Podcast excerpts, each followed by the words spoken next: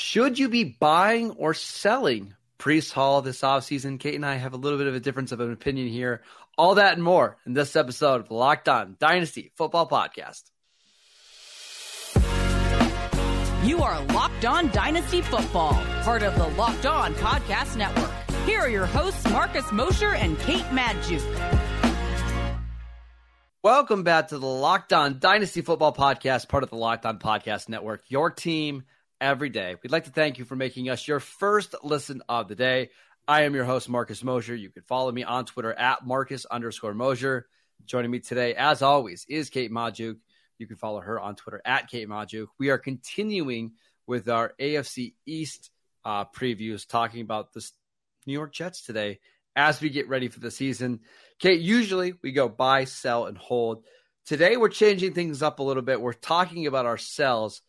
Is Breece Hall a sell in Dynasty this offseason? Because I think he is. Marcus, I'm going to disagree with you. I actually think that the price point for Jets running back Breece Hall, like who had a fantastic rookie season despite it ending way too early due to a torn ACL, he would, like, mark my words, he would have been offensive rookie of the year had it not been for that season-ending injury. Gotta talk about like the current value, because I do feel like the value seems about right. Looking at current Dynasty startup ADP, now this is for the month of May. May. Yeah. So like things, of course, still in the process of gathering ADP numbers for the month of June, but currently being drafted as RB4 on average, right around the 10th pick of Dynasty startup draft. So I feel like for a 21-year-old running back who, I don't know if you remember that time he stepped onto the football field as a professional, but on pace for almost 1,700 scrimmage yards, wasn't necessarily like a touchdown scoring machine just yet, but he was getting there. He was warming up. So I want to hear why he's a sell, because I think RB4 feels pretty right for a guy that I think has potential to finish as the overall RB1 in fantasy football in any given season when healthy. What is the theme of this offseason here in the Locked On Dynasty Football Podcast? Sell running backs. Every running back is a sell. There's a lot of things here that I'm worried about. First of all, the injury, right? It's just a massive injury. We've seen some of these running backs, even ones in the rookie season who look awesome, just not be able to bounce back as quickly as we hope. I mean, J.K. Dobbins, I think it was year 2 that he had the injury. Now we're going into year 4. Hoping that he's going to be healthy. I do think, like, from a perspective of the injury, right? We have heard really good things about Breece Hall's rehabilitation process to this point. We've heard when the injury happened, it was a relatively clean cut and dry, not a complicated injury like we saw with Javonte Williams, who had, involvements of like multiple ligaments, which can complicate that rehab process. Fairly clean cut, but even if he doesn't start off as the RB1, this is Dynasty, right? Like we're in it for the long haul. It's just the history of these guys that have a major knee injury. They just don't really ever get back to that same form. Look at Saquon Barkley, right? He had this awesome rookie season. And then we've kind of been chasing that ever since. And it's never happened. But for me, Kate, it's honestly, the injury is just one part of it. It's the price. Right now on Dynasty League Football, he's being drafted as RB4, the 9th overall player in Dynasty. And that's honestly where the hang up is for me. If I'm doing a startup league and I have the choice between Jaylen Waddle or Breece Hall, I'm taking the receiver, or like Chris Olave, same draft class, at a position that's just as important, I'm taking Chris Olave. Or, you can even go down further. There's other guys that I like at the bottom of round 1, at the top of round 2, that I would just much rather have, because we don't know what's he going to look like with an Aaron Rodgers-led team. Because of this injury, are the Jets going to scale him back a little bit on the workload? Are they just never going to give him the 22-plus touch games that we're hoping for? Or do they view him as, hey, this is a long-term asset. Let's not rush him back onto the field. Let's wait until week 4, week 5, week 6 before we up his workload. Yes, it's a dynasty. We're talking about dynasty here, but a running back's most value comes in the first 2 years of the rookie contract. And with him already having this major injury, I'm a little concerned. I think all of those concerns are definitely legitimate. And that's why he's more of a hold for me. I'm not necessarily selling Breece Hall, though. I think you make a compelling argument. I mean, the upside is so tremendous. He's got bursts for days. How much burst does he have once he's rehabbed from that torn ACL? Who knows? In his final game last season against the Broncos, only had 4 carries, had played 20% of offensive snaps before tearing his ACL. Those 4 carries went for 72 rushing yards and a touchdown. Mm-hmm. He took a minute to warm up, but he started to find that nose for the end zone, had 4 straight games of scoring a rushing touchdown. We know he's a capable receiver. We know Aaron Rodgers is willing to utilize the running back position in the receiving game. And I do think this is going to be a team with a lot of scoring potentials. Now, sure.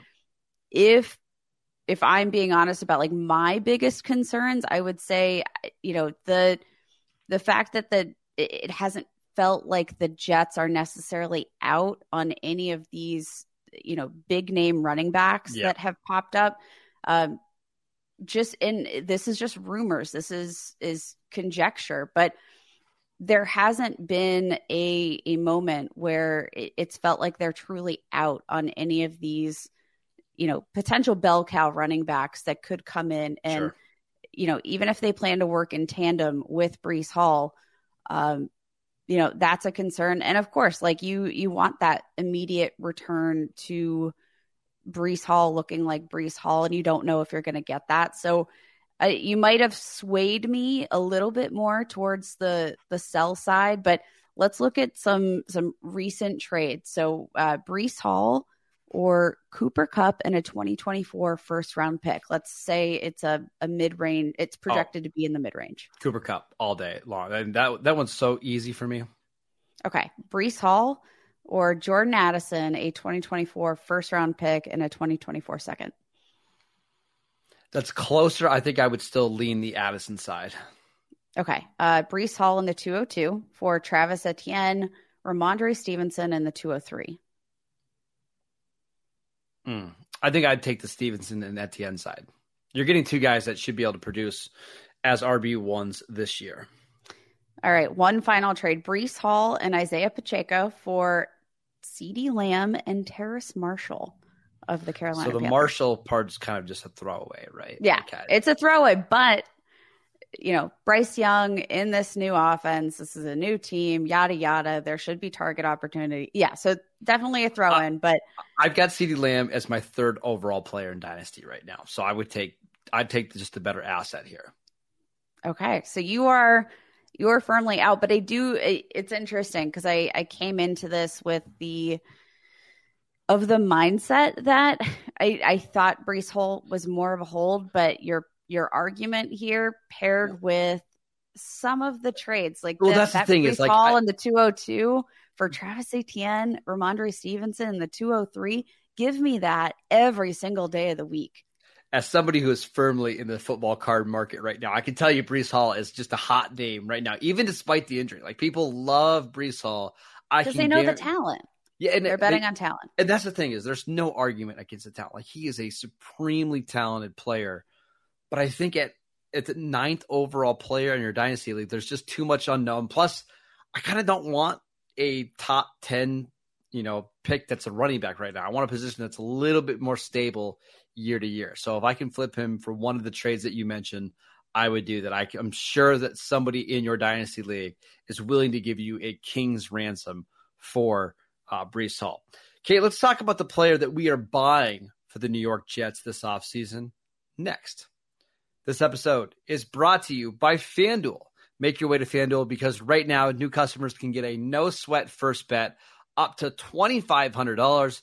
That is $2,500 back in bonus bets if your first bet doesn't win. Now, I know all the playoff action is done. We're going to go a long time without any sports other than MLB and WNBA right now. But you can go bet on some NFL futures like the Atlanta Falcons to go over 8.5 wins. Maybe my favorite bet that I've already placed on FanDuel. Go do that because, again, we got no playoff action for a while. There's no better place to bet on all the action than America's number one sportsbook. Visit FanDuel.com/LockedOn and get a no-sweat first bet. Up to $2,500. That's FanDuel.com/LockedOn, where you can bet on our Atlanta Falcons. FanDuel, the official sports betting partner of the NBA. All right, Kate, we are back talking about the New York Jets on this episode of Locked On Dynasty Football Podcast. We talked about Breece Hall being a sell or a hold, just depending on your mindset. But you and I are both in agreement here on Allen Lazard. Why should you be buying Allen Lazard in your Dynasty leagues?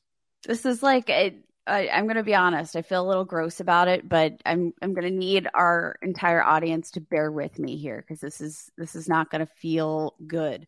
Allen Lazard, 27 years old, 6'5", 227 pounds. And let's not forget the fact that he was recruited to the New York Jets by Aaron Rodgers. Like, remember this whole time, right? Like, back and forth is – Aaron Rodgers, are they going to get a deal done? Is he going to the Jets? Is he going to stay with the Packers? Is he going to retire? Like, this whole thing happened. And then as soon as we got word that, okay, Aaron Rodgers has quote unquote put out a list. And guess who was the first player who really dove into that list? It was Allen Lazard.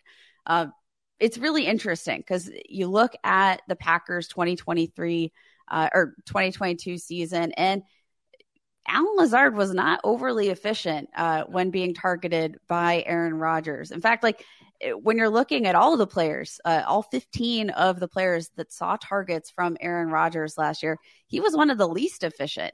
59% completion rate on passes thrown by Rodgers, 6 touchdowns, fantastic, 5 interceptions on those targets. No other player on the Packer had 2 interceptions on intended targets, fifth lowest passer rating when targeted among those players. It didn't matter though. You know why? Because Aaron Rodgers trusts Allen Lazard. And that is, I think, more than enough reason right now in Dynasty Startups. He is being drafted as the wide receiver 70. Yep. And I do think the upside, especially when we're touting the scoring potential of this Jets offense with Aaron Rodgers, with Breece Hall, even if he's not at 100%, right? Like, I do think what you're probably getting from Allen Lazard is a wide receiver 2, wide receiver 3. And right now he's kind of a throw-in. He's not an asset you're necessarily targeting, but you can get him thrown into another trade. And I think the floor is relatively safe. Only had 4 games last season where he finished outside of the top 50, but it had a number of games inside the top 30. And in not to say that you're chasing top 30 wide receivers, but if you can get them for wide receiver 70 with, you know, what should be a productive offense, you know, it's a lot of unfamiliarity for Aaron Rodgers. This is the first time he's stepped out of Green Bay. He's got a new coach, a new playbook, new everything. And you know what's not new? Allen Lazard. Yep. And I do think that for a guy that's habitual, for a guy that is so, he's somebody that, you know, once you have his trust, you're good. For a guy like that, I want somebody that he could look to as a safety blanket. I do think that's Allen Lazard, and the gap in fantasy, I'm sure it's going to be fine, between Allen Lazard and Garrett Wilson, but so is the price tag. And I like the price tag.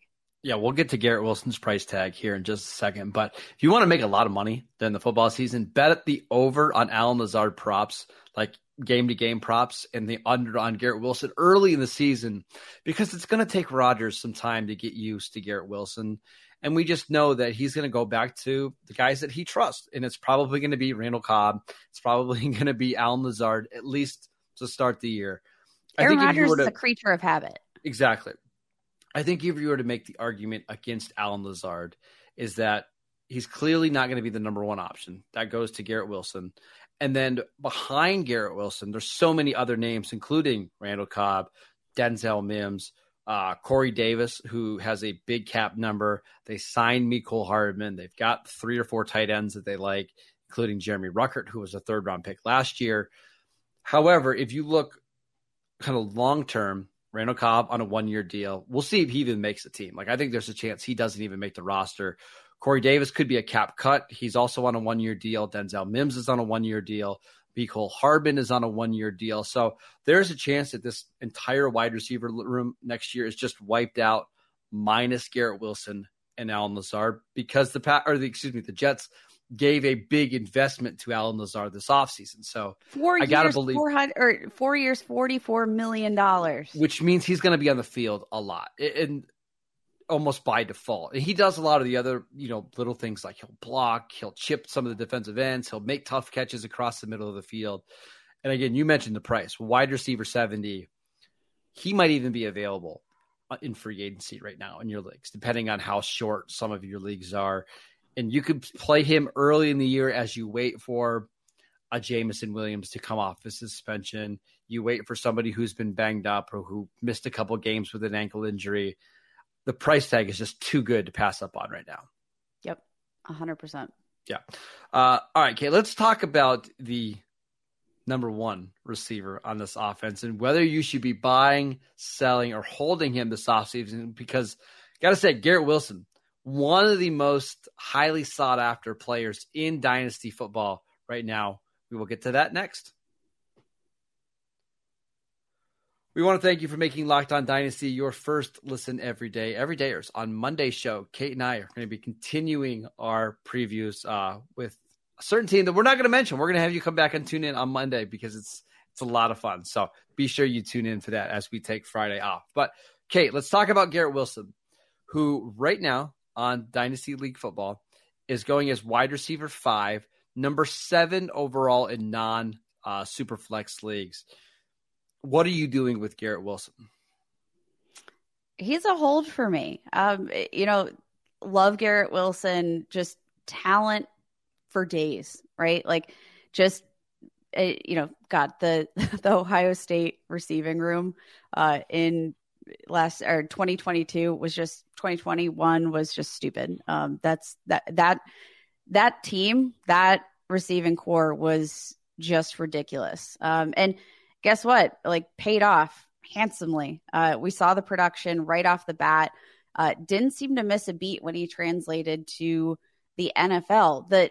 The reason he's a hold for me, I know he's a sell for you, not to give away your tease here, but I think like what we can probably expect from him is top 5 wide receiver. Like, I don't see much value in going to buy him, because I think that's, you're kind of buying him at his peak. But just really quickly to mention that. So in January, he was the 15th overall player, and then it's kind of steadily risen all the way up to number 7 right now. So he hasn't played at all in the last 5 months, but he's seen his value just skyrocket. It's the Aaron Rodgers effect. And the first moment we start to see some really nice highlight reels of Aaron Rodgers to Garrett Wilson, we know we're going to get plenty of those clips in training camp.